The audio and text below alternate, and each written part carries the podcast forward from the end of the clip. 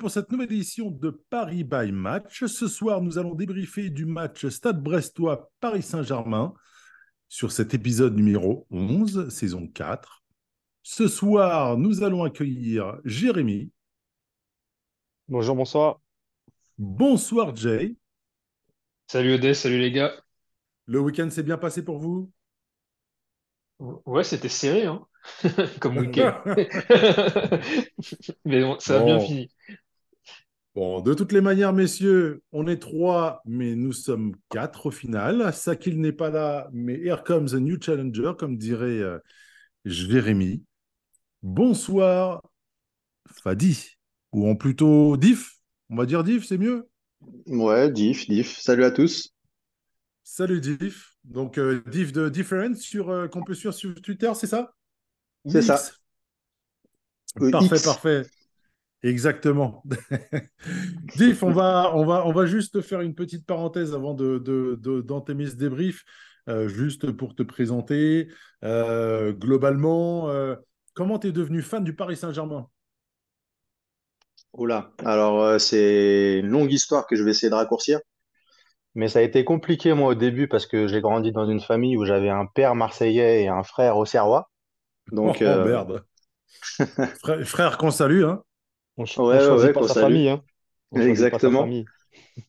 exactement. Et du coup, moi, je suis tombé amoureux de, du PSG à partir du moment où Rai a signé au PSG. Et c'est, ça a coïncidé avec la période où, euh, où je faisais du ramassage de balles au parc et que je faisais des pénaltys à la mi-temps. Donc, euh, Oh. j'ai, j'ai été totalement amoureux de la ferveur qu'il y avait. À l'époque, il y avait les deux copes, les deux virages, c'était euh, incroyable. Et, euh, et je suis tombé amoureux de ça. euh, J'ai mis deux, trois buts euh, qui ont fait enflammer le stade. Alors, je me suis senti. euh, T'es tombé dans la marmite, c'est ça? Ah ouais, ouais, ouais, c'était incroyable. C'était incroyable. Tu parles Et, de le euh, challenge orange? C'est le challenge orange, c'est ça, de la mi-temps? Euh, ouais, ouais, bah à l'époque, ça s'appelait pas comme ça, mais, euh, mais ouais, c'était ça. C'était C'était Itinéris. ce principe. C'est pas Ouais. Wanadoo plutôt? Je Ah, sais pas, c'était quoi le. J'étais, j'étais jeune, hein, j'étais euh, en moins de 11, moins de 13 à l'époque. Ouais, euh, donc ça doit être 93, 94. Donc, à mon avis, il devait même Ouais, pas y avoir de ça. sponsor pour ce genre de truc. Non, c'était 94, 95. Et, euh, et c'était juste euh, incroyable. Ouais, on, on voit les étoiles à travers le, à travers le téléphone. Ouais, ouais. Et ton à préféré de toute l'histoire Ah juste à l'époque, à l'époque, on, c'était quoi? C'était, tu as parlé de penalty, ou c'est comme maintenant où on parlait du, on partait du milieu, du rond central pour faire un face-à-face Non, non. Exactement, c'est penalty, mais euh, à l'américaine. On part du row central et, euh, Ok, ok. et tu finis, tu dois finir, je crois, en 5 secondes, un truc comme ça. Je crois que c'était ça les consignes. D'accord. Ok, ok.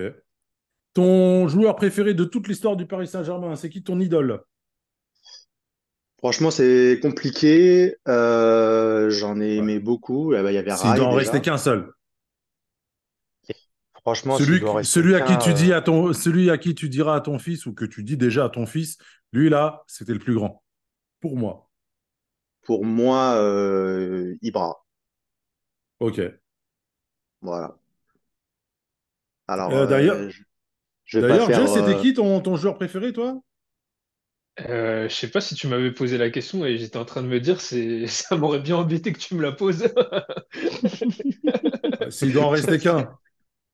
Ah, c'est. Ah, je vais rester les sur impôts, Rai, c'est des impôts, on n'oublie jamais. Grave.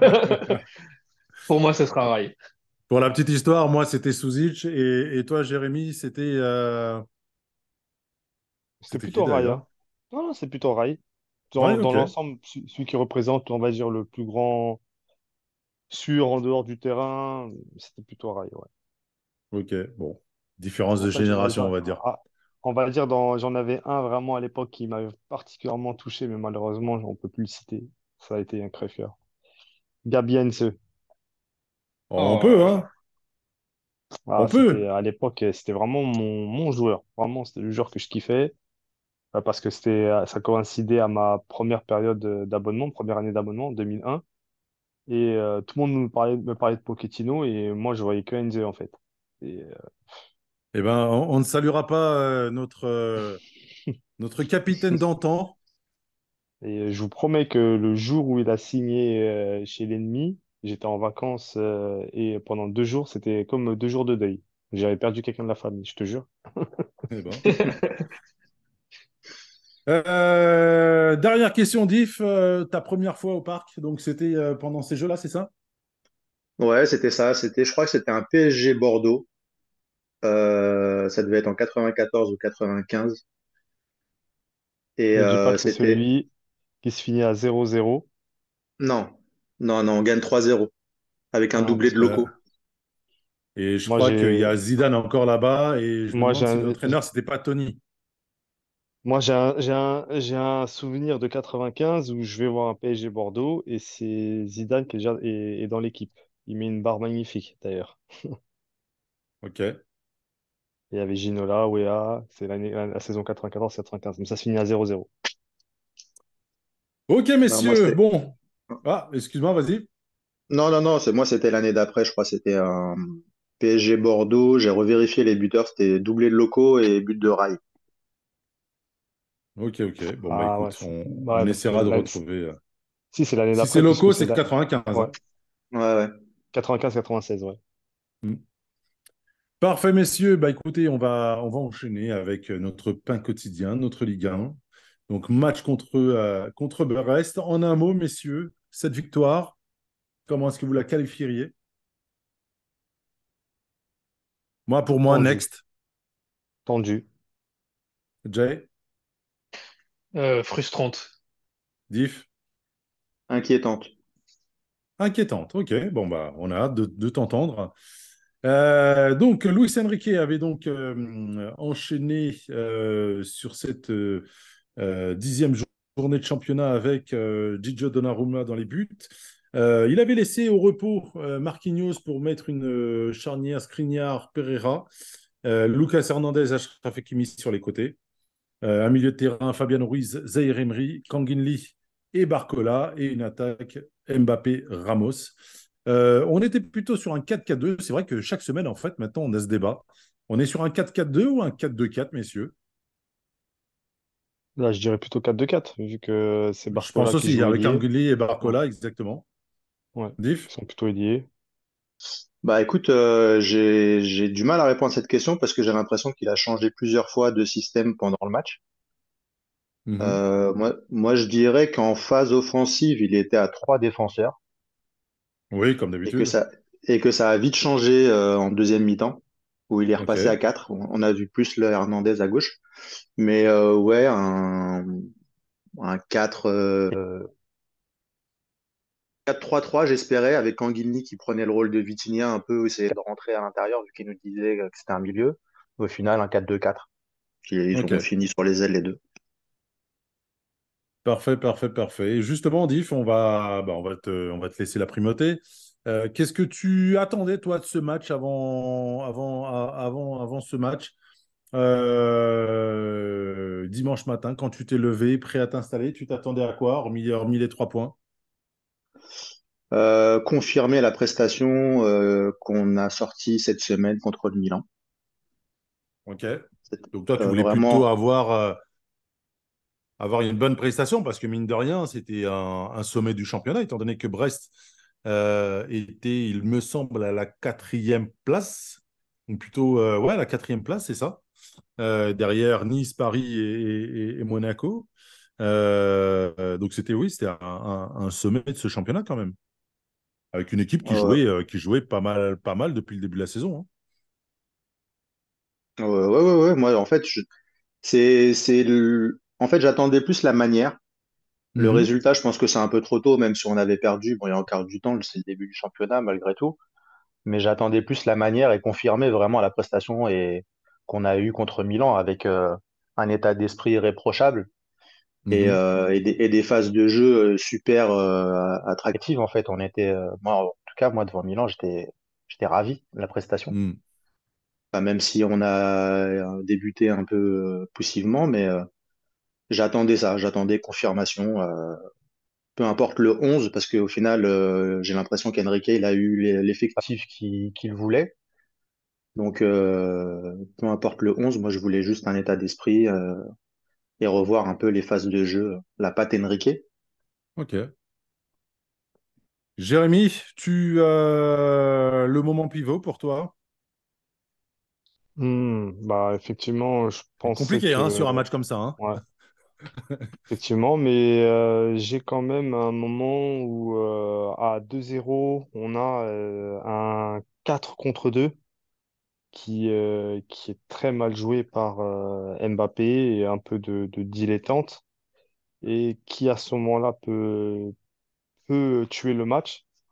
Et on le fait pas et, on, et derrière, peu de temps après, on se prend, on, se prend ce but et j'ai envie de le mettre là en, en lumière, ce, ce moment-là, parce que euh, ça a montré que on, on s'est vu trop beau, peut-être trop tôt dans le match et euh, inconsciemment, on s'est relâché, offensivement et défensivement, mais euh, disons que cette action reflète un petit peu le, le, le relâchement euh, général qu'a connu l'équipe.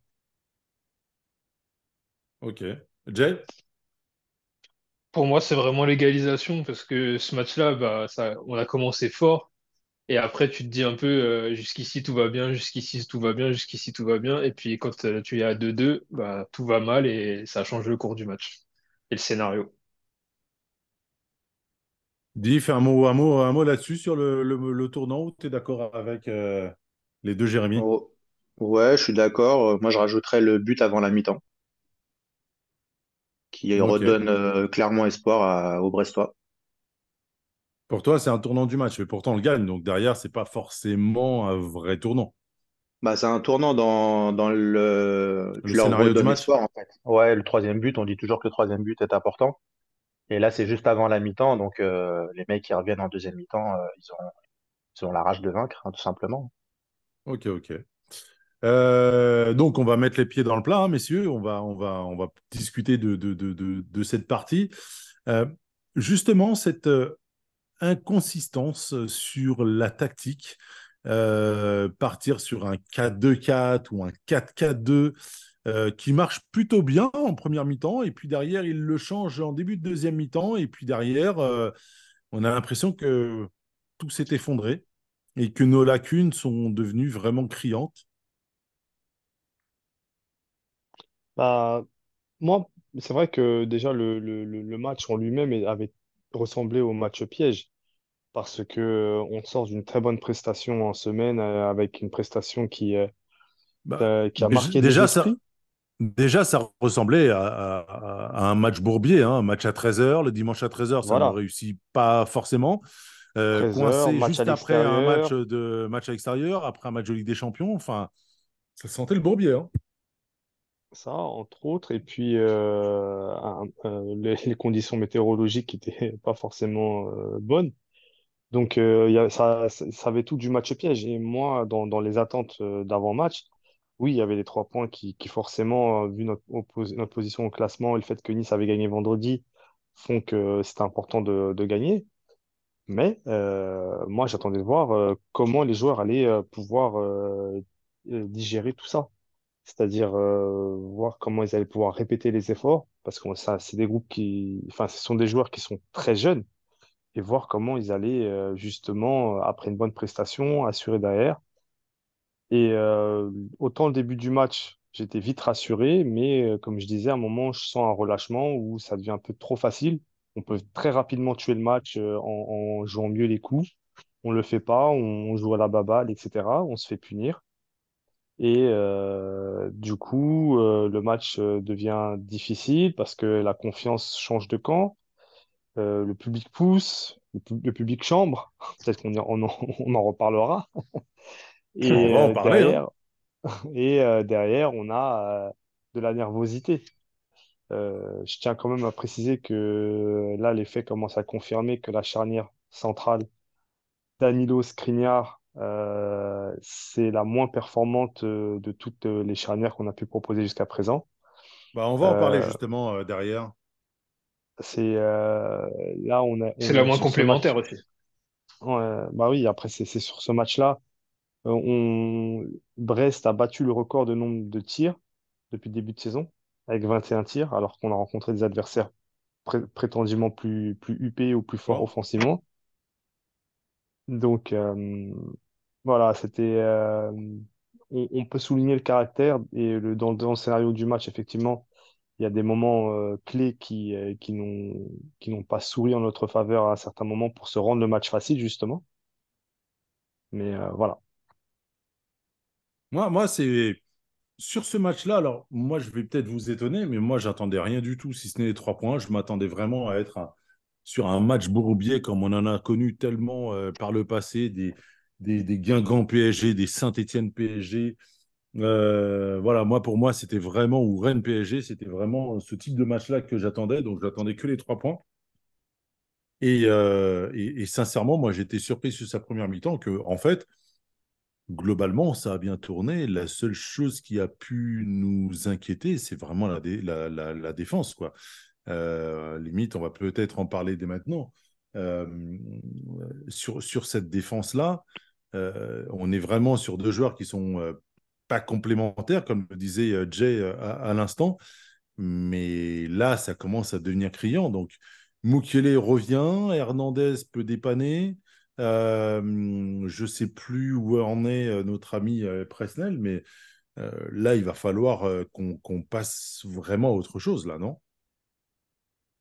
Effectivement, moi, je pense que déjà, on a le, on a euh, un, manque de vitesse lorsque les deux sont alignés. Il y a à la relance, euh, bah Danilo, après, faut, faut dire ce qui est, c'est que de tous les joueurs qui, qui ont été euh, plutôt bons l'an dernier et qui avaient beaucoup de temps de jeu, c'est celui qui a vu son temps de jeu diminuer, fondre comme neige au soleil, je dirais même. Et euh, on voit très bien que ce type de gabarit a besoin de, d'enchaîner physiquement, il a besoin de- d'enchaîner les matchs pour euh, être euh, performant. Bah, disons Et qu'il est bien affûté en début de saison, donc en début de saison, il n'y a pas de souci, et sauf que au fur et à mesure, bah, il n'est pas utilisé, et derrière, euh, c'est, c'est, ça devient compliqué. Et, et paradoxalement, pour suivre ce que tu es en train de me dire, quelqu'un comme Ruiz, il est très peu utilisé en début de saison, et puis au fur et à mesure, 5 minutes, 10 minutes, 20 minutes, et puis derrière, tu sens qu'il il monte en puissance. Danilo, c'est vraiment pas ça. ouais, c'est ça. Et, euh, mais je, je, complète euh, mon, argumentaire sur la défense centrale en mettant devant euh, la- l'absence, par exemple, d'un joueur comme Ugarte qui, qui balaye. Et coïncidence ou pas, la dernière fois qu'avait été euh, aligné cette défense, cette défense centrale, Skriniar Danilo, c'était au Parc contre Nice et Ugarte n'était pas là au début. Et on, on concède deux buts contre Brest et trois buts euh, contre Nice. Donc, euh, il n'y a pas que la défense centrale, il y a aussi la façon comment on les protège. Euh, Ruiz, par exemple, est un très bon joueur avec le ballon, mais qui est moins dans, dans le, le profil récupérateur de, de. Dans l'impact. Donc, voilà, dans la façon de récupérer le ballon. Euh, donc, du coup, il y a, tout ça. Après, sur les buts que l'on con- concède, notamment le, premier, euh, et Danilo, euh, il y a clairement un manque de communication et de, concentration sur, euh, sur le, sur l'action qui, qui amène ce but. Et là, elle peut pas être imputée à, à, la faute, elle peut pas être imputée à un milieu de terrain. On, on est déjà à 9 buts encaissés quand même, hein, depuis le début de la saison. Ça fait, je trouve que ça fait beaucoup, quoi. hein. Un, un but quasiment par, euh, par journée de championnat. euh, paradoxalement, alors, on est la deuxième défense, là où c'est bizarre, et Nice n'a encaissé que 4 buts depuis le début de la saison. Et dans les 4 buts, euh, il y en a combien contre nous déjà? Comment? Il y en a combien contre nous, euh, Nice? Un seul? Deux? On De perd combien encaissé? contre eux? On perd, euh, on 3-1. perd, on, on perd 3-1 3-1 ou ou... 3-2? 3-2, 3-2, 3-2, 3-2, on perd Voilà, au donc parc. sur les 4, ils en ont encaissé deux hein, donc, euh, contre nous. Donc c'est c'est compliqué, on va dire. Mm. Diff, quelque chose à dire sur cette euh, charnière centrale? Euh, ouais, j'ai trouvé très lente, euh, manque de communication. J'ai l'impression qu'ils ont un peu le même profil, donc euh, je rejoins un peu ce qui a été dit avant, c'est que c'est pas c'est pas complémentaire. Euh, Même dans les relances, euh, c'est compliqué. Quand il y a Marquinhos, Skriniar, on sait tout de suite qui va relancer. Le, le chemin euh, privilégié, c'est Marquinhos. Quand il y a, quand ils défendent à 3 avec Hernandez, Hernandez aussi, c'est c'est faire des passes qui, qui cassent un peu les lignes. Mais c'est vrai que Skriniar et Danilo, même dans la relance, c'est un peu compliqué. Dans la vitesse, euh, dans l'impact, il n'y a rien à dire. Skriniar, il fait, il fait de son mieux, mais, mais c'est vrai que j'étais pas serein. Au fur et à mesure du match, euh, franchement, j'ai perdu en sérénité. euh, la défense, même, euh, même Hernandez et même Hakimi, hein, je vais mettre les quatre derrière. On peut les mettre dans le même sac tranquillement. hein. Ouais, ouais, ouais, j'ai pas, j'ai pas été serein. La défense, vraiment, c'était une grosse déception. J'ai, mal vécu le match. On va dire ça comme ça. À chaque, ac- à chaque action, euh, c'était, c'était compliqué. euh, j'ai- Jay, tu, tu- tu veux clore ce, ce chapitre-là ou tu vas rester sur ce que tu nous disais tout à l'heure? Ouais, pour, que- pour compléter, euh, il y a aussi le fait que enfin, le défenseur central, c'est un poste particulier parce que c'est toi qui commandes toute la défense. C'est toi qui dis si on court, si on joue le hors-jeu, c'est toi qui dis les gars, il faut sortir, re- redescendez d'un cran, c'est toi qui gères tout. Là, en, charnière centrale, tu as un milieu de terrain qui n'est pas défenseur central de formation et en plus qui est en perte de temps de jeu. Deux, tu as un joueur qui vient d'arriver et une, défense a- où ça fait. euh, en fait, tu as, Hakimi qui est là depuis un peu plus de temps que les autres. Et après, tu as Lucas Hernandez qui vient d'arriver.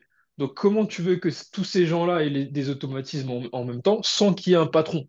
Quand il y a Marquinhos, personne ne se pose la question. Marquinhos, il parle.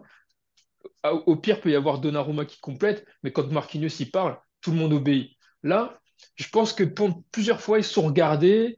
En, plus de leur, euh, de leurs difficultés individuelles, il y avait la difficulté collective. Il n'y avait pas il avait pas de synchronisation des efforts, du pressing, des, des, compensations. On coulissait pas ensemble sur les côtés. Il y avait toutes ces choses-là qui se sont pas faites ou mal faites.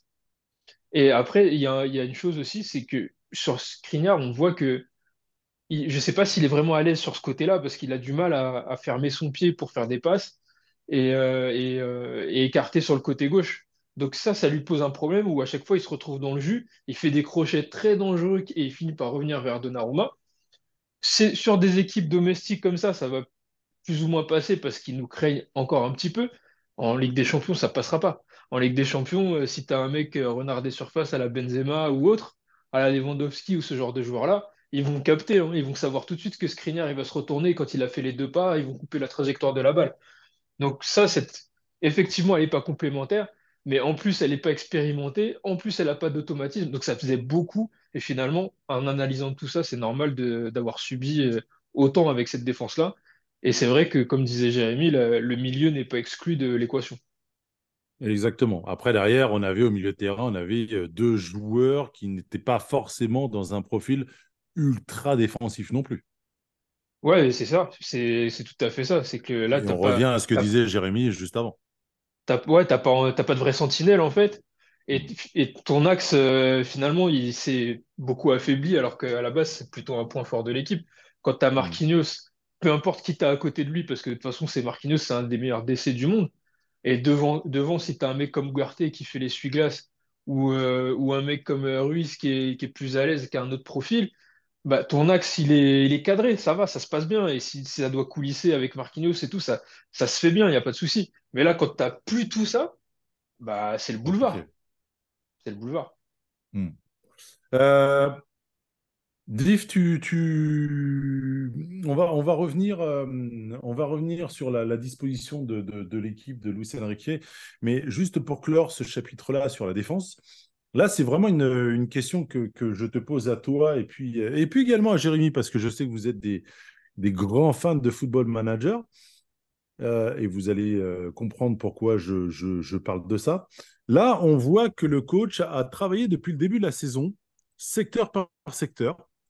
J'ai l'impression que, alors, c'est un point de vue totalement personnel. Hein. J'ai l'impression qu'il bricole sur la défense avant de s'y attaquer. Et je veux dire par là qu'on démarre avec euh, ce type de défense, euh, euh, on démarre la saison avec ce type de défense-là, mais que j'ai pas l'impression qu'on va terminer la saison avec les mêmes hommes ou, et ou la même organisation. Est-ce que vous partagez ce point de vue ou est-ce que vous voyez les choses de manière totalement différente? Ouf, très difficile. Parce que je pense que sur euh, ce qu'il veut faire, il veut donner quand même une base commune et euh, sur laquelle il, il travaille. Ce que on avait, on avait parlé de ça récemment. Moi, pour moi, ce que je pense qu'il va pas toucher, c'est la défense à 4 et avec euh, trois profils défensifs. C'est-à-dire, euh, et là où je pense que je le vois mal utiliser Hakimi et Nuno Mendes en même temps. Là, pour l'instant, l'absence de Nuno Mendes fait que il peut pas faire, enfin, il, peut pas, ne, il peut, ne, peut pas encore prendre cette décision-là. Mais pour moi, il va toujours garder cette base de trois joueurs à profil défensif et euh, un des latéraux, un, des, latéraux qui sera euh, plus offensif. Mais moi, je pense que vu l'obstination qu'il a, s'il travaille, c'est pour, euh, que son, schéma de base soit appris par cœur. Et une fois qu'il sera assimilé, peut-être qu'il il il va proposer d'autres choses. Mais là, vu l'obstination qu'il a avec, euh, ce système, bon, entre soit c'est Barcola, soit c'est Vitinha, ça peut changer plus ou moins l'animation et être plus renforcé dans l'axe euh, du milieu de terrain lorsque c'est Vitinha qui joue. Mais euh, pour l'instant, j'ai comme l'impression qu'il veut absolument bétonner euh, cette, euh, ce, plan A avant de s'attaquer euh, au plan B. Et euh, je pense que ça mettra quand même quelques mois avant de, voir le jour. Euh, et il y aura peut-être euh, un mercato qui, arrive. Il y aura aussi euh, le retour de Nuno Mendes qu'il va falloir euh, intégrer. Il y a celui de Kipembe également. Va-t-il passer à un système à trois défenseurs? Parce que si Kipembe rentre dans, dans, dans l'équation, euh, qui, qui va, qui va, so- qui va sortir? Est-ce que Skriniar va, va sortir? Est-ce que, donc, il y a plusieurs questions qui peuvent se poser. Mais euh, je pense qu'il va pas, il y aura pas de plan B avant mars, selon moi. Je peux me tromper, bien sûr. Et en mars, il n'y a plus de mercato, il n'y a plus rien. Ouais, mais après, c'est la Ligue des Champions. C'est là qu'il euh, qu'il faut euh, que ton plan A soit bon et que tu aies un bon plan B aussi derrière. Là, j'ai l'impression qu'il fait répéter les gammes. Il fait répéter les gammes. Toutes Diff, circonstances, extérieur, domicile. Diff, toi Ouais, bah, qui. moi je suis, je suis plutôt d'accord avec euh, ce qui vient d'être dit. Je suis pas sûr qu'il utilise Nuno Mendes et Hakimi euh, ensemble. Je pense que ça sera plutôt Nuno Mendes, euh, Mukiele ou Hakimi, euh, Luis, Luis Hernandez. Toi, toi, tu remplaces Sakil, mais tu, tu as les mêmes tics verbaux que, que lui. Hein. Nuno, toi. Bah ouais, pourquoi c'est Nuno? Bah oui, Nuno. Non, Nuno, tranquille. Allez, Mais hispanique. non. Mais oui, mais c'est Ouais, mais, Nuno. mais les Portugais. Oh, il est portugais. portugais, ouais. Euh, Nuno, alors. Nuno Mendes. Ah, pardon, pardon. On Désolé, va pas désolé. écorcher les noms. Et euh, donc ouais, je suis plutôt, je suis plutôt de cet avis-là. Après, euh, il y a des absences, il y a des retours de blessures. Je pense que Enrique, il fait avec ce qu'il a pour le moment et qu'il essaye de, de préserver aussi euh, certains de ses joueurs, les, des joueurs qui ont enchaîné. Je pense que bah, il y a Hernandez qui enchaîne beaucoup. Euh, il y a un contre-coup, je pense, parce qu'il il revient d'une grosse blessure. Donc euh, tout le monde était ravi de son début de saison, euh, magnifique, après une longue période. c'est incroyable ce qu'il fait, mais il a été blessé pendant très longtemps. Donc qu'il y ait un contre-coup physique, ça ne m'étonnerait pas. Euh, je pense que ce qu'on a vu à Brest, euh, c'est pas, c'est pas anodin, comme dirait l'autre. Euh, et euh, et il faudrait peut-être penser à le, à le mettre un peu sur le banc, qu'il reprenne un peu des forces, euh, parce que là, il enchaîne tous les matchs. J'ai peur qu'il y ait une rechute et j'ai pas envie de finir avec Kurzawa titulaire. Désolé pour euh, Levin, mais, mais euh, c'est pas mon souhait pour le moment. Donc, Il va bien falloir faire tourner, hein, ouais, ouais, bah, j'espère. Parce qu'il fait tourner tout le monde sauf lui, donc euh, c'est inquiétant. Euh, mais euh, ouais, la défense, moi, ce qui me, m'a déplu, enfin, ce qui m'a déplu, ce que j'ai remarqué pendant un moment du match, c'est qu'au moment où vraiment on perd le fil, peut-être que les mecs avaient pas de repère à ce moment-là, mais je sais pas si vous avez remarqué, mais à un moment donné, ils changent, ils changent Lee Kang-in et Barcola de côté. Et à partir de ce moment-là, euh, on a pris l'eau. Barcola est passé à droite et Kang In Lee est passé à gauche. Et il nous a fallu bien 10 minutes, un quart d'heure avant de, De de reprendre la main sur le match. Exactement. Exactement. Les mecs avaient perdu leur repère, tu penses? Bah, je sais pas, je suis pas dans la tête d'Enrique, mais son changement, il n'était pas euh, ridicule parce que je me suis dit à ce moment-là, quand j'ai vu le changement arriver, je me suis dit, Barcola va avoir le rôle de Dembélé et Kang In Lee va avoir le rôle de Vitinha, à savoir euh, être un peu euh, sur le côté et rentrer peut-être au milieu euh, quand ce sera nécessaire. Et au final, ils sont restés sur les, sur les, sur les bandes, sur les touches. Et du coup, il y a eu peut-être des ajustements à avoir par rapport à ça, des consignes qui ont été passées peut-être un peu tardivement. J'en sais rien ce qui s'est passé au fil de, enfin, les consignes du banc, je sais pas quelles étaient. Mais en tout cas, il y a eu un flottement dans l'équipe et ça s'est ressenti. Et pour moi, c'est à partir de ce moment-là qu'il y a eu ce flottement, un gros flottement en début de deuxième mi-temps et, euh, et qu'on a mis du temps vraiment à cher. repartir. Exactement. Et il, il a fallu du temps en fait à- pour se remettre dedans et pour, euh, pour régler les petits ajustements qu'il fallait. Ok.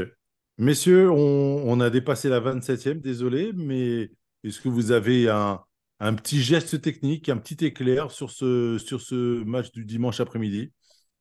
Moi, j'ai la passe de Kang Lee sur le but d'Mbappé.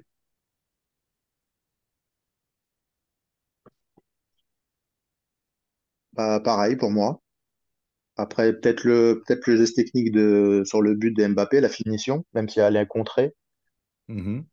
on sent qu'il Oh, devait la fermer le spéciale. pied. La spéciale, voilà, exactement. Mais maintenant, il a, il fait la- même dans la célébration, c'est une spéciale maintenant. Mhm. Il montre, il montre le geste de la main. Les deux, Jérémy?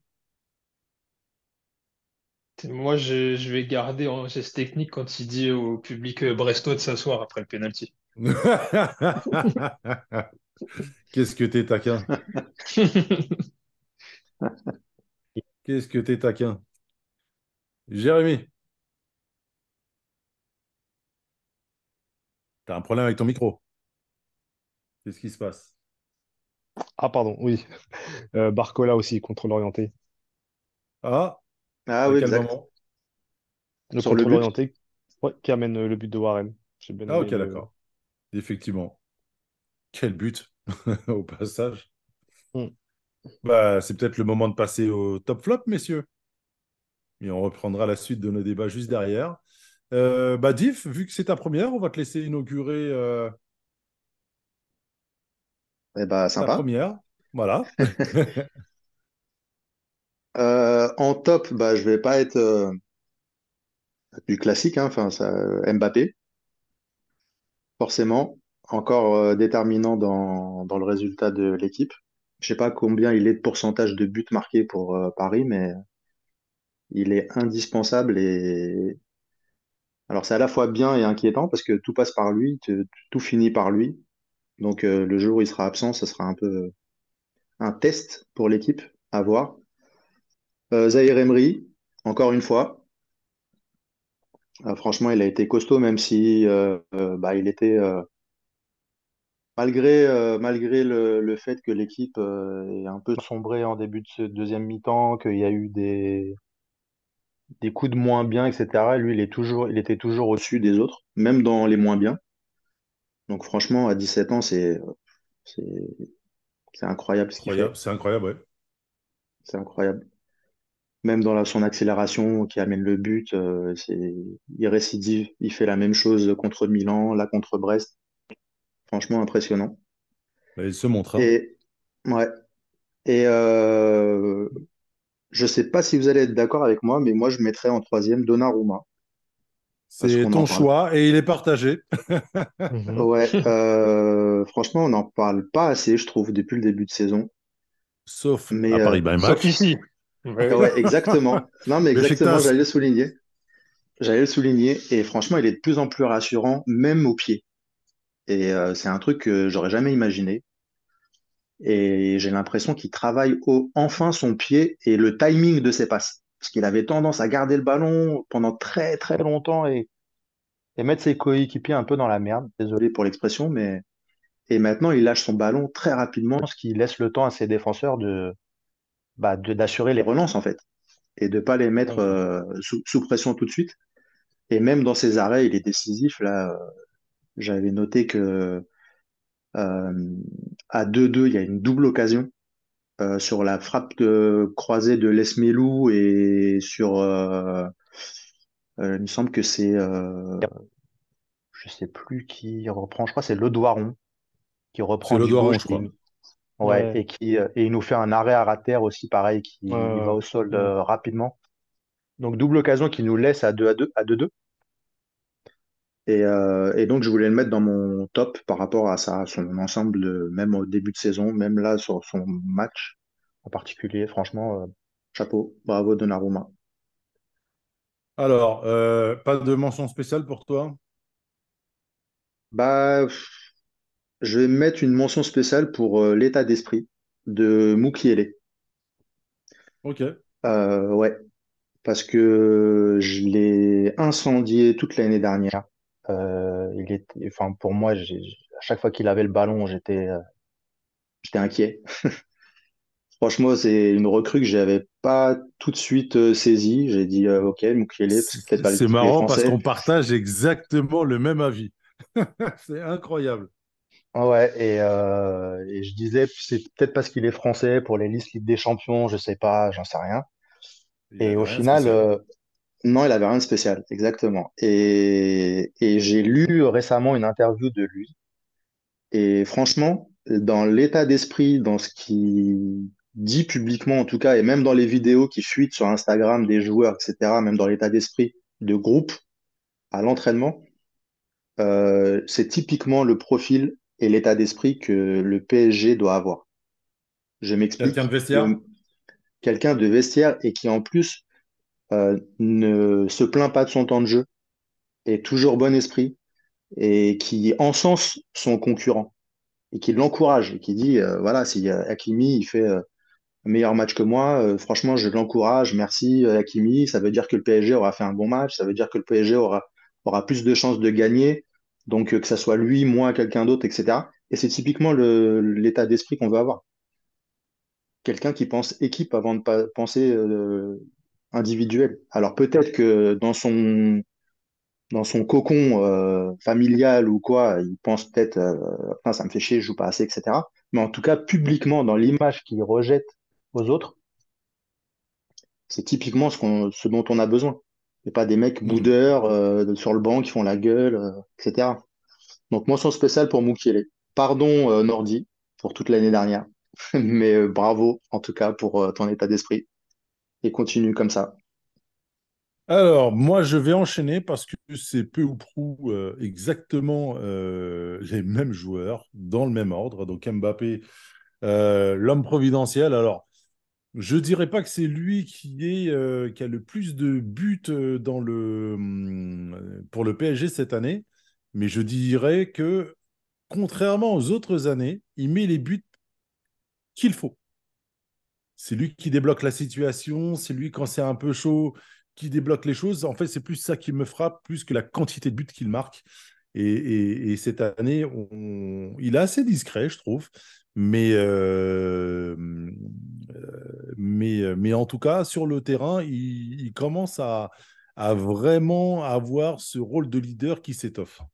Euh, c'est-à-dire, en gros, voilà, dès que les matchs sont compliqués, euh, bah, c'est lui qui, c'est par lui que vient la décision. Euh, Warren Zaïre-Emery pour les mêmes choses que toi. Et puis derrière, le fait que bah, son but est extraordinaire. On a entendu parler de lui toute la semaine. Et ben là, il a encore confirmé. Je vais quand même mettre en garde sur le fait que effectivement il est jeune, effectivement il est précoce, etc. Mais il faudrait songer à ne pas trop le cramer, même si je pense que c'est trop tard euh, et qu'on va y aller euh, jusqu'au bout avec lui. Euh, et souligner également que euh, depuis, euh, euh, depuis 20 ans, c'est le joueur le plus jeune à être impliqué sur, euh, euh, sur, euh, euh, sur 5 buts. euh, pour son équipe. Donc, euh, chapeau, chapeau à l'artiste. Qu'il continue comme ça et la prophétie euh, de, euh, de Sakil va sans doute se réaliser. Surtout que Chouameni euh, s'est blessé euh, pour 6-8 semaines, c'est ça, Jérémy? C'est ça. Mais euh, Euh, Oui. selon les mots du, du sélectionneur lui-même qui a été interrogé lors de la soirée mascarade euh, actuellement, euh, il a dit que euh, avec ou sans l'absence de Chouameni, la réflexion euh, euh, était, était déjà en cours. En gros, bon. euh, que son, que la- que l'absence euh, de Chouameni lors du prochain rassemblement euh, n'influençait pas. Change rien. Voilà. Mais bon, on sait tous que euh, si une place se libère, euh, bah, le malheur des uns fait le bonheur des autres. Je pense en gros que quelque part, Veretout ou Guendouzi peuvent, euh, peuvent euh, oublier leur chambre à Clairefontaine. Ils sont encore on appelés, on est tous d'accord. Oh, je crois qu'ils ne le seront plus. Non, mais est-ce qu'ils ont été appelés dans les derniers... euh, J'ai pas fait attention. Je me rappelle de Fofana, Chouameni. Je crois pas. Camara. Veretout, c'est sûr. Veretout, c'est sûr, mais non. Euh, pour terminer mon top, euh, Donnarumma pour exactement les mêmes raisons que toi, euh, si ce n'est que euh, c'est plutôt ses coéquipiers qui le mettaient en galère et derrière lui, euh, bah, dans la précipitation, euh, faisait des trucs un peu bizarres. Euh, donc pour moi, c'était pas forcément de son fait, mais ok pour le mettre dans, pour le juger comme ça, Euh, même si je suis pas forcément d'accord. Euh, mais en tout cas, Gigio continue à être ultra rassurant, ultra propre sur sa ligne. Et mention spéciale pour moi, pour alors j'ai hésité, je voulais mettre Fabien Ruiz, mais je vais aller sur Lee Kang-in. Euh, ça me permettra également de me rattraper à ce que m'avait dit Diff euh, cette semaine sur le fait qu'on n'avait pas forcément mis en avant la rentrée de, de, de, de Lee euh, contre Milan. Voilà, c'est un joueur, même s'il n'a pas été ultra brillant sur tout le match, malgré, malgré sa passe et quelques, quelques belles phases de jeu, c'est un joueur que j'aimerais voir de plus en plus dans l'équipe et beaucoup plus que sur une simple rotation. Voilà. Jérémy? Alors pour moi, j'ai en numéro un euh, Warren Zaïre-Emery. Lorsque je parlais des, attentes que j'avais d'avant-match, à savoir de confirmer la bonne prestation, bah, je pensais beaucoup à lui, de voir comment, euh, euh, part avoir été encensé par toute l'Europe et d'avoir fait une prestation XXL en, en Ligue des Champions, de voir comment il allait rebondir. Bah, quel but, comme tu disais, Euh, frappe de loin, caractère, euh, je pousse la balle, je vous pose pas de questions, boum, voilà, ça fait mouche. C'est quelque chose qu'on ne euh, voyait pas au milieu de terrain du PSG, encore moins sur le joueur qu'il est petit à petit en train de remplacer. c'est ça. Donc là, je pense qu'il y a aussi beaucoup de consignes de l'entraîneur. On, on disait souvent que l'animation offensive cette année se fait essentiellement par les côtés, là où euh, les, les, les joueurs du milieu de terrain ont pour objectif d'écarter au maximum euh, sans prendre d'initiative euh, offensive au milieu de terrain. Mais euh, voilà, euh, le petit a une très bonne frappe, lui comme Fabien Ruiz, euh, Vitinha aussi, et je pense que ça fait partie des, des, des, des, armes supplémentaires qui doivent euh, composer cette équipe et euh, justement de, de, dans le but de surprendre l'adversaire. Ça veut dire qu'à partir du moment où euh, il y a de l'espace dans l'axe et, euh, de la place pour frapper, euh, en- si on le fait deux, trois fois, ça, forcément, ça va mobiliser les défenseurs et ça multiplie euh, les, soucis et les maux de tête dans, dans, l'idée des défenseurs euh, adverses. Et ça ne peut être qu'une bonne chose. Donc, euh, en numéro 2 j'ai Donnarumma pour tout ce que vous avez dit. Beaucoup de concentration, surtout, surtout euh, à 2-2 où on sentait que le match pouvait basculer euh, euh, côté brestois. Euh, il fait cette, euh, effectivement cette, superbe double parade euh, sur, en, se couchant sur, à terre. C'était, vraiment impressionnant. En 3 c'est un flop que j'ai, c'est pour la charnière centrale. Bah, comme j'ai dit, je pense qu'ils n'étaient pas dans, dans leur meilleur... Enfin, ils n'ont pas proposé une bonne prestation avec et sans ballon. Un peu trop souvent en, difficulté, notamment Danilo, à la relance Skriniar plusieurs fois. Donc, euh, on sent que lorsque Marquinhos n'est pas là, il n'y a plus de, y a plus de, de leader de défense et quelqu'un pour calmer les, euh, calmer, on va dire, les, euh, les, les, les, velléités adverses tout en, en, rassurant leurs- les coéquipiers. Bon, voilà, ça c'était c'était pour le flop. Et en mention spéciale, je mets Fabian Ruiz. J'ai beaucoup aimé son match. Euh, vraiment beaucoup de qualité euh, et de, personnalité au milieu de terrain euh, avec le ballon. Des sorties de balles bien, bien, bien senties. Je pense que dans, avec une meilleure utilisation, notamment des, des, contre-attaques, ça aurait pu faire mouche plus rapidement parce qu'il a été la, rampe de lancement de beaucoup de, contre-attaques, notamment en première mi-temps. Un petit peu, c'est un peu éteint à, l'image de l'équipe, mais il, il confirme, on va dire, ses, ses dernières bonnes sorties. Jay, à toi. En numéro un, je mets Warren euh, Zaïre-Emery pour tout ce que vous avez dit. Et moi, ce qui m'impressionne de plus en plus, c'est son mental. Parce que je sais pas si vous avez vu, au-delà de la semaine qu'il a passée, il y a eu un sujet qui a été fait sur lui euh, dans Téléfoot où il expliquait que euh, il avait du mal à se détendre. Ça se voit pas du tout. Euh, on a l'impression qu'il joue dans un fauteuil avec l'expérience d'un trentenaire. Et, euh, et y a, on a l'impression que même les événements du match n'ont pas de poids sur lui. Et je sais pas, dès, dès l'entame du match, on a senti qu'il allait marquer. Il a eu des occasions assez rapidement et c'était presque évident quand il, met un but magnifique. Mais il reste concentré tout le match, il est travailleur, il se laisse pas impressionner ni euh, intoxiquer par par l'adversaire. Ce- D'avoir cette capacité mentale euh, à son âge, et même de l'avoir tout court, déjà, c'est grand, mais de l'avoir encore plus à 17 ans, quand tu fais tes, quand tu fais, euh, tu dois faire ta place dans un club euh, comme le PSG qui, qui joue le titre européen, c'est voilà, très très impressionnant. Au-delà de toutes les qualités footballistiques et physiques qu'il peut avoir, son, son mental m'impressionne.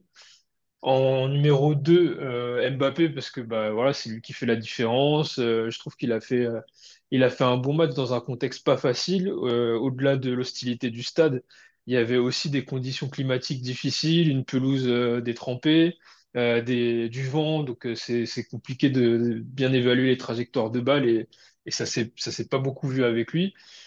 En, flop, je mets Gonzalo Ramos. Alors, c'est un peu à contre-cœur parce que c'est vraiment un joueur que j'aime beaucoup, mais on on peut pas lui donner du crédit éternellement, il faut qu'il fasse plus, il faut qu'on le voit plus. C'est vrai qu'il est boudé, voire euh, boycotté par le reste de l'équipe, donc il reçoit, il n'est pas beaucoup servi, il n'est pas mis dans des bonnes dispositions. Maintenant, il faut qu'il fasse son trou parce qu'il y a un autre joueur qui a marqué l'histoire du PSG, qui a vécu cette situation euh, et qu'on appelle Edinson Cavani, qui n'était pas forcément non plus servi euh, tout le temps. Et pourtant, il a fait son trou, il s'est imposé avec sa personnalité, il a mis les buts qu'il fallait. Donc moi, c'est ce que j'attends de sa part. Et, euh, et le flop va aussi au- à ceux qui lui font pas la passe. Voilà. Donc euh, ça, c'est c'est plus, c'est plus un flop d'encouragement. Et en mention spéciale négative, je vais mettre l'arbitrage catastrophique parce que vous savez que c'est quelque chose qui me tient à cœur et franchement, c'est insupportable. On a toujours un a de contentieux, on, a toujours un contentieux avec cet arbitre-là. Ce- Il y a Ouais. toujours, il y a, il y a pas un match qui se déroule convenablement avec lui.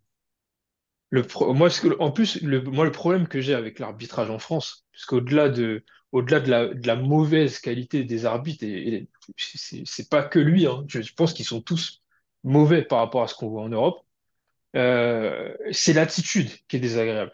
C'est qu'il n'y a pas de pédagogie, il n'y a pas de possibilité de discuter, il y a une position qui est presque provocante. Il faut rappeler, hein, pour ceux qui nous écoutent et qui connaissent peut-être pas suffisamment l'histoire du football, le carton, il, il s'adresse pas aux joueurs, il s'adresse au public. Quand on avertit un joueur, on brandit un carton jaune pour signifier au public que le joueur est averti. Le joueur, il n'a pas besoin du carton, il parle avec l'arbitre en direct. Mais les, arbitres français, c'est presque comme s'ils te dunkaient sur la tête avec un carton pour te dire, voilà, je t'ai averti, maintenant tu la fermes, etc. Ça ne doit pas se passer comme ça. Il n'y a, a pas besoin d'avoir ce, rapport de force avec les joueurs pour se faire respecter. Il y a, beaucoup de grands arbitres qui ont, marqué l'histoire du football en Europe ou dans le monde qui n'avaient pas du tout ce rapport-là avec les joueurs. Et on a vu même que sur un moment, il y a un coup franc où que Mbappé joue et l'arbitre lui dit qu'il n'aurait pas dû jouer. Ça, par exemple, tout le monde sait que dans le monde professionnel, l'arbitre, il donne ces consignes-là dans le couloir. Il dit, voilà, aujourd'hui, les coups francs, vous les jouez au sifflet ou vous les jouez sans que je regarde. Ça doit être dit, ça.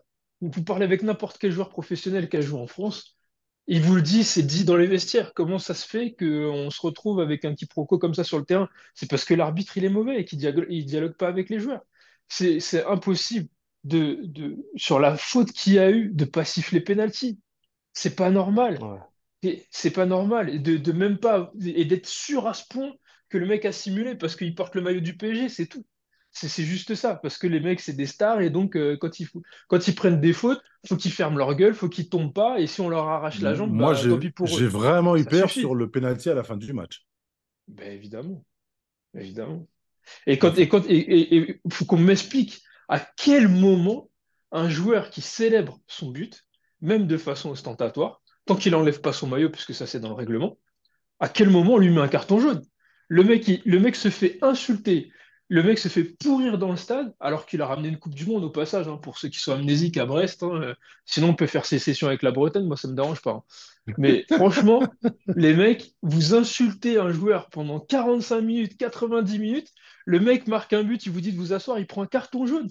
À quel moment? Et pourquoi il n'y a pas de commission dans l'autre sens? Pourquoi il n'y a pas une commission où, je sais pas, les clubs pourraient solliciter la commission d'arbitre et dire, voilà, moi je pense que l'arbitre, il a exagéré sur telle ou telle décision. Est-ce qu'on peut, euh, est-ce qu'on peut revoir sa décision? Non, parce que c'est du corporatisme bête et méchant qui ne fait pas avancer ce sport et qui nous, qui nous fait passer pour des à l'international. Parce que les Anglais, ça par exemple, ils le faisaient. Des fois, il y avait des arbitres qui s'étaient un petit peu emballés sur des cartons et il y avait une commission.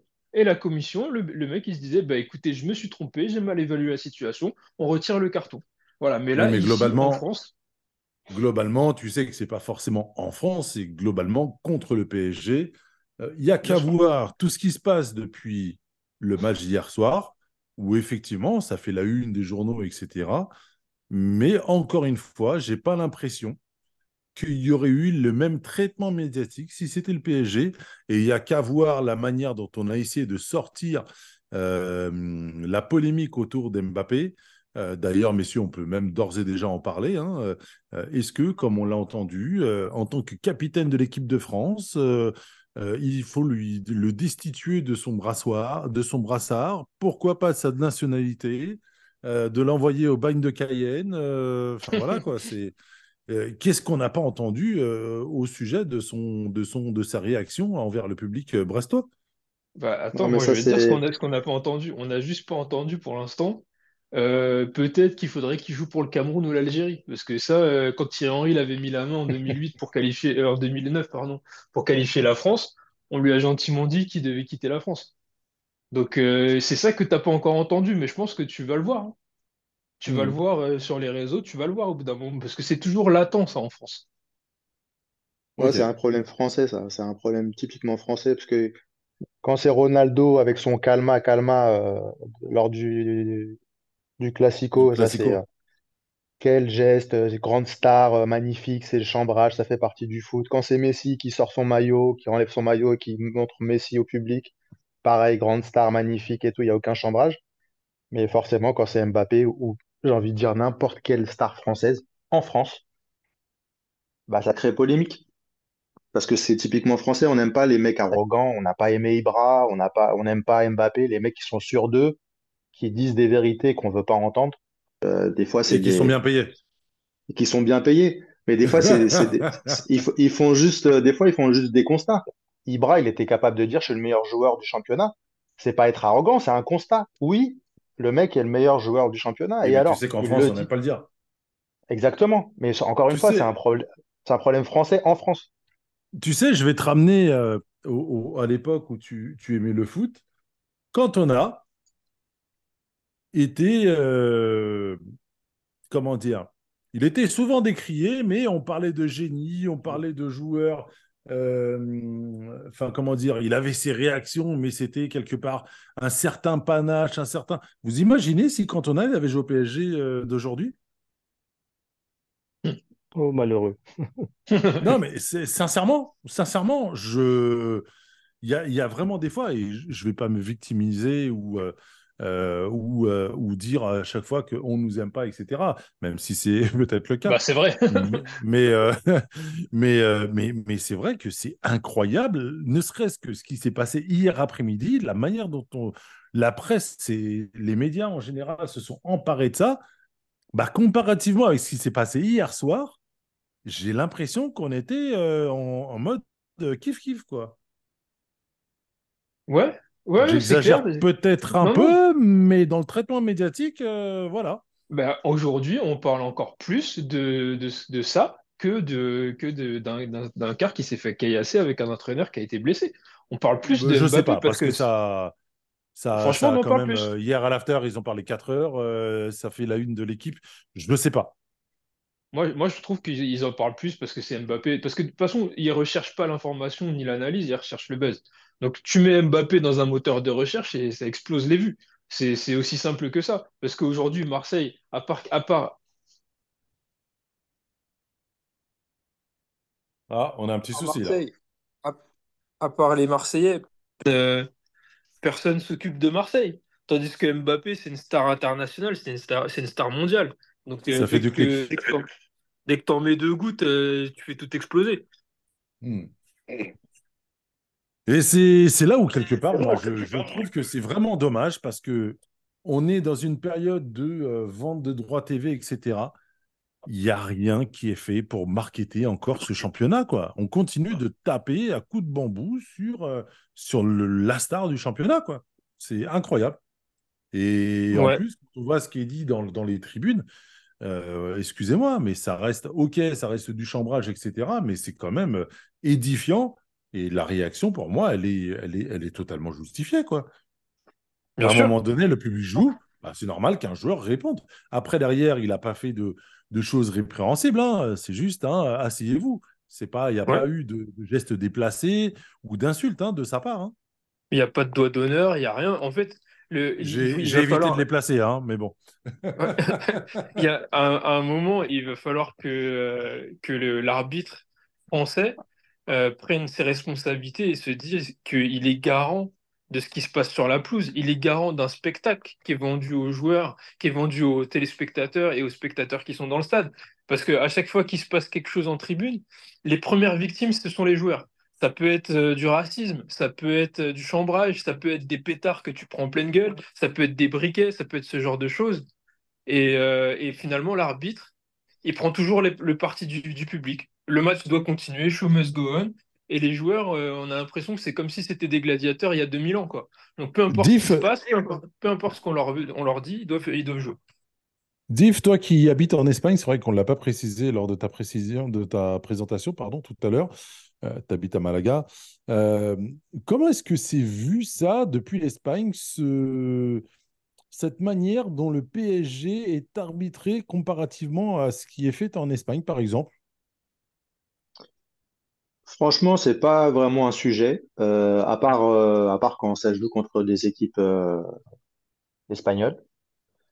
Mais, euh, mais c'est pas vraiment un sujet. Aujourd'hui, euh, le PSG est en croissance incroyable en Espagne. Ça fait six ans, bientôt sept ans que je vis en Espagne. il y a de plus en plus de maillots du PSG autour de moi. Et ça, c'est dès le plus jeune âge. Avant, c'était Messi, Neymar, Mbappé. Maintenant, c'est du Mbappé. Et en fait, les médias ne, par- ne parlent du PSG que pour Mbappé, on va pas se mentir, et du Qatar. Donc, il y a deux, il y a deux volets, en fait, il y a deux sujets deux au- prismes. au- voilà, autour du PSG. Il y a le Qatar, parce que euh, il y a, euh, on a notre euh, Javier Tebas qui fait un marquage individuel sur le PSG. Donc, forcément, ça fait, ça fait parler en Espagne. Et on a Mbappé. Euh, le jour où Mbappé part du PSG, euh, je sais pas si la, la hype sera, sera aussi forte. Mais en tout cas, aujourd'hui, le PSG est partout. Même dans les magasins, ça vend des, des maillots du PSG, alors qu'avant, c'était, c'était pas le cas. On l'avait Et, euh, remarqué avec Jérémy euh, lorsqu'on est passé en Espagne au mois de juillet. ouais, ouais, et, et donc, euh, et donc, c'est en croissance, euh, exponentielle, j'ai envie de dire. Et pour en revenir à l'arbitrage, euh, moi, je vais juste compléter par rapport à tout ce qui a été dit. C'est que le meilleur arbitre pour moi français est Angoula.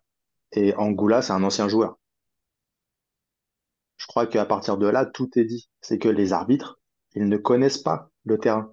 Ils ne- n'ont jamais joué au foot.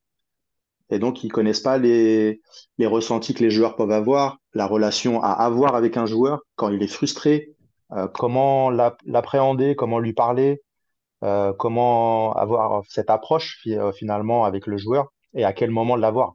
Ça, ils, ils connaissent pas tout ça. Alors que les anciens joueurs, comme Angoula, euh, il connaît tout ça, donc il sait comment amener les choses, comment leur parler, comment les calmer, comment leur donner des consignes, etc. Et, et tout est, tout est dit à partir de là. Quand il y aura plus d'anciens joueurs arbitres, je pense que l'arbitrage, en général européen, mais notamment français, gagnera en, en valeur. Au-delà de ça, Parce je que pense justement, c'est pas une euh, manière. bah, au-delà de ça, déjà, euh, ça, c'est un, bon point, effectivement, parce que quand euh, il y a des actions parfois qui sont jugées euh, selon un règlement, mais quelqu'un qui, euh, qui n'a jamais joué au foot euh, va prendre des décisions alors que, je sais pas, par exemple, euh, les mouvements naturels sur certaines choses. Mais au-delà de ça, en France, je pense que le fait que ce ne sont pas des arbitres professionnels, ce sont des joueurs qui, enfin, des, pardon, des, personnes qui ont des, activités professionnelles comme euh, vous et moi ici, qui la semaine vont gérer leur entreprise, vont gérer leur travail, etc., et qui le, week-end vont, euh, euh, arbitrer un match et qui n'ont pas forcément la concentration, l'énergie qu'il faut pour ce genre de match. Les joueurs en, face qui, qui arbitrent, ce sont des athlètes de haut niveau qui se préparent toute la semaine pour, euh, un match. Donc pourquoi les, arbitres en France ne seraient pas professionnels, c'est-à-dire que toute la semaine, ils se préparent justement pour ce, match à arbitrer. Parce que j'imagine, enfin c'est un cas que je vais citer comme ça, mais un arbitre qui gère son entreprise, qui a des problèmes avec ses employés, etc., ou euh, qui doit gérer euh, ses, affaires co- courantes, il arrive le week-end, il a la tête, gonflée et euh, il vient en position de force euh, et euh, il n'a pas forcément le, recul nécessaire adapté à, sa fonction d'arbitre. On a l'impression que c'est comme un, loisir rémunéré en fait. Et ça, c'est gênant. Surtout quand tu vois un spectacle sur lequel on, cherche désespérément le milliard. Mais bon, c'est comme ça. Messieurs, d'autres choses euh, autour de ce match euh, sur lesquels vous aimeriez euh, qu'on aborde? Ouais, moi je voudrais quand même parler de l'attitude de Mbappé sur le terrain par rapport à l'année dernière, où je le sens beaucoup moins frustré, beaucoup plus collectif. Pas collectif dans le sens large, hein, pas il fait des passes, etc. Ça c'est basique, mais plus dans. Je le sentais totalement. Je pense à, je pense à une relation en particulier sur le terrain avec Vitinha, où l'année dernière. euh, J'ai en tête euh, des, des bras en l'air, euh, des réflexions où il parlait un peu dans sa barbe, il se plaignait, etc. Et cette année, plus du tout.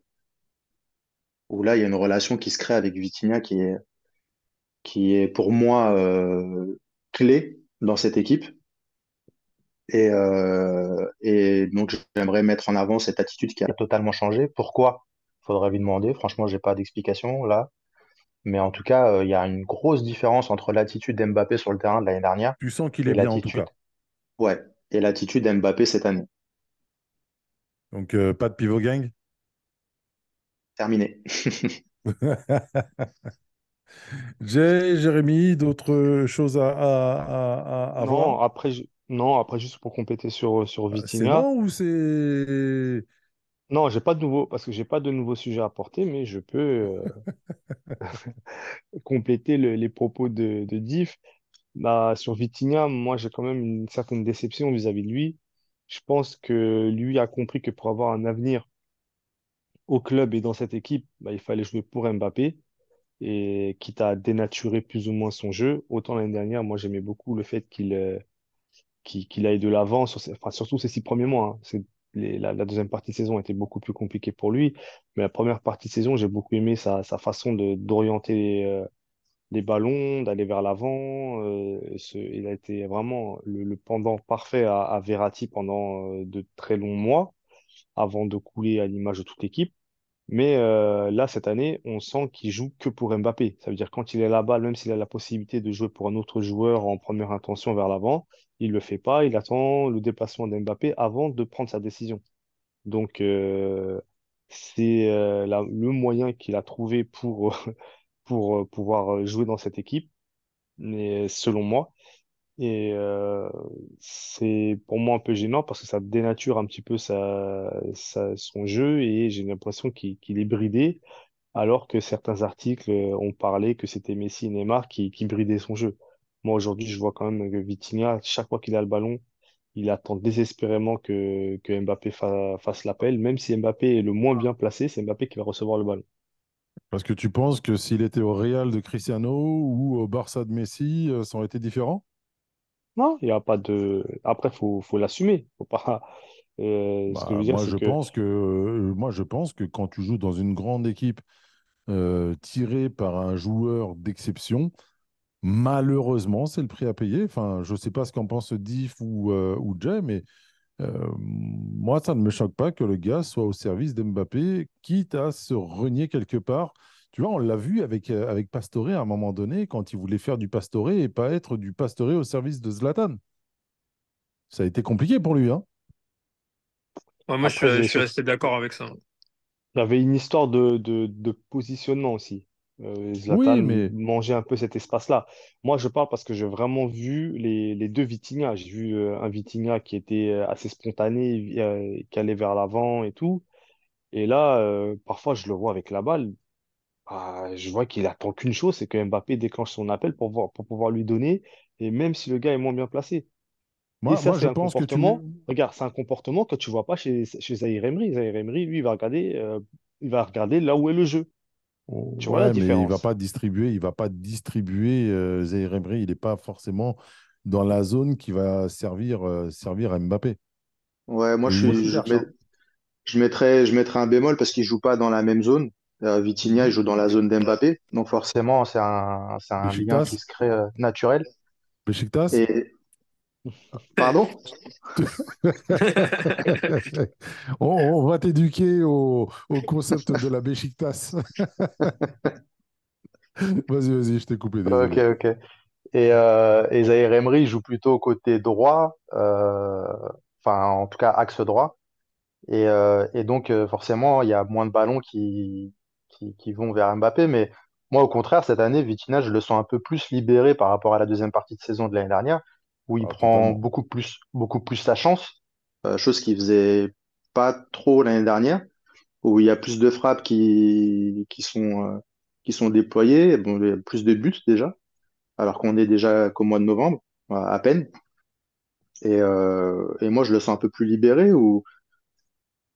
Alors, qui joue euh, en, en première intention vers Mbappé, euh, ça me choque pas, parce que euh, Mbappé, c'est c'est l'attaquant, euh, c'est la, star Non, de l'équipe. Ju- justement, justement, c'est que il temporise toujours en attendant l'appel d'Mbappé. Si Mbappé déclenche pas d'appel, il va, regarde bien, enfin c'est mon, mon impression, il va soit jouer temporiser, jouer en retrait, soit attendre que Mbappé euh, fasse son appel et lui donner, même si Mbappé n'est pas le mieux placé. Moi, je regarderai. Je regarderai. C'est c'est vraiment euh, quelque chose qui, m'interpelle assez. Et j'ai comme l'impression qu'il bon, il se dénature, oui. Après, peut-être que c'est tout simplement des, des, consignes. Hein. Voilà, il fait partie de l'animation offensive. Donc, l'idée, c'est de l'alimenter le plus possible pour que lui touche le plus, euh, que Mbappé touche le plus de ballons possible. Mais parfois, le jeu demande autre chose. Très sincèrement, moi, je pense que ton Vitinha, pour clôturer le débat, euh, il va ranger son frein comme Di Maria l'a rangé ces dernières années et on verra le vrai Vitinha à l'instar de ce que, de ce que faisait Di Maria euh, bah, quand les stars ne sont pas là. Voilà. Et je rappelle que Di Maria n'a jamais été aussi bon que quand euh, c'était lui, euh, c'est à lui de prendre le jeu à son compte. pas faux.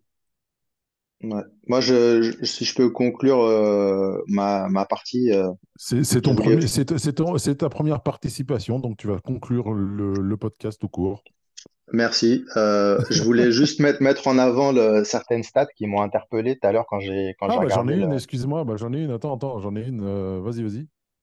Euh, depuis le début de saison, alors pour, pour mettre en avant le fait que bah, Brest, c'était pas une équipe lambda, qui sont quand même très bien classés et qui le méritent. Parce que j'ai regardé sur les, sur les centres réussis, les corners, donc les deux buts qu'on prend, Brest est premier du classement. Paris est 15e, et ça, c'est un problème. Euh, dans les duels gagnés, Brest est premier, Paris est 13e. Et dans les duels aériens gagnés, donc les deux buts qu'on prend encore, Brest est premier et Paris est dernier. Incroyable. Voilà. Ah, là, je crois que tu viens de, la, la- de, de- de couper la chic à tout le monde, là. Bah, c'est un problème, de toute façon, c'est un, problème récurrent. Loulou Nicolas. Et cette année, euh, après, ça dépend de, des entraîneurs, mais je trouve qu'on est particulièrement fébrile sur les coups de pied arrêtés, surtout quand Marquinhos n'est pas là, alors Ouais. qu'on a de l'attaque et tout. Je, souvent, ça dépend des entraîneurs qui, qui mettent en place des, des, des systèmes de, de défense. On a par exemple, avec Pochettino, beaucoup travaillé la zone. Il n'y avait pas de marquage individuel et ça nous avait plutôt réussi, puisque pendant très longtemps, on n'a pas trop souffert dans, dans ce secteur de jeu. Alors que là, depuis cette année, j'ai l'impression que plusieurs fois des, des, des, des joueurs qui se retrouvent seuls. Là, j'ai vu quand même un Brestois tenter un ciseau retourné dans la surface à la suite d'un corner. C'est inadmissible à ce niveau-là. Ouais, on l'a vu, on l'a vu. Heureusement, il n'avait pas trop de force, mais bon. Donc, il y a des choses à, à Ok, et, corriger, et- entendu. et- et j'avais une autre stat, messieurs. Alors, euh, encore une fois, avec la Beşiktaş, c'est quelque chose sur lequel euh, euh, Diff n'est pas forcément euh, euh, au courant, mais on a une petite. euh, on suit, on a l'habitude de suivre une statistique de Kylian Mbappé sur les passes réussies. Je sais peut-être peut-être que tu l'as entendu sur les derniers podcasts, mais il y a une petite théorie qui se dessinait l'année dernière où, en gros, quand il était entre 75 80% de passes réussies, Mbappé, euh, pardon, le PSG ne gagnait pas ses matchs. Ou ça se terminait sur une défaite ou sur un nul. Et hormis deux, trois exceptions, c'est un truc que tu retrouves tout le temps. Tu pourras vérifier et, euh, et- et deviner à combien il était euh, hier après-midi en termes de passes réussies. Moi, je dirais 83. 60. Comment? Vas-y, vas-y, Liv, 60, c'est ça? Ouais, moi, je dirais 60-65%. Parfait. Jay, Jérémy? Moi, je vois 83. J'ai pas eu trop de déchets dans la passe. 76. Eh ben, il a 75%, messieurs, de passes réussies. Ah, j'étais pas mal. Euh, quand tu vois que le match se termine sur un penalty euh, à la 90 plus euh, minutes, euh, on n'était pas loin du match nul et on n'était pas loin de la vérification de cette, de cette théorie. Hmm. Un penalty raté d'ailleurs. hein. Donc, en plus, penalty raté, hein, ouais, effectivement. Mais bon, voilà, c'était juste pour, euh, pour la petite, euh, la petite anecdote. J'ai trouvé ça, j'ai trouvé ça marrant quand j'ai vu la stat à 75%, où je me dis, purée, euh, ça s'est joué, ça s'est joué à un penalty pour me faire mentir. Mais bon. Messieurs, grand merci. Déjà, grand merci, euh, Diff, pour cette première. Franchement, euh, je pense que ça en appellera d'autres. Bah, merci à vous. C'était cool. À refaire. Merci, Jay, Merci Odez, merci les gars. et merci, Jérémy. Merci Odez, merci les gars. Bonsoir à tous. Quant à vous, chers auditeurs, on se retrouve dès la semaine prochaine pour un débrief du match PSG Montpellier. Euh, passez une bonne semaine, un très bon week-end et on se retrouve très vite. Merci encore. Au revoir.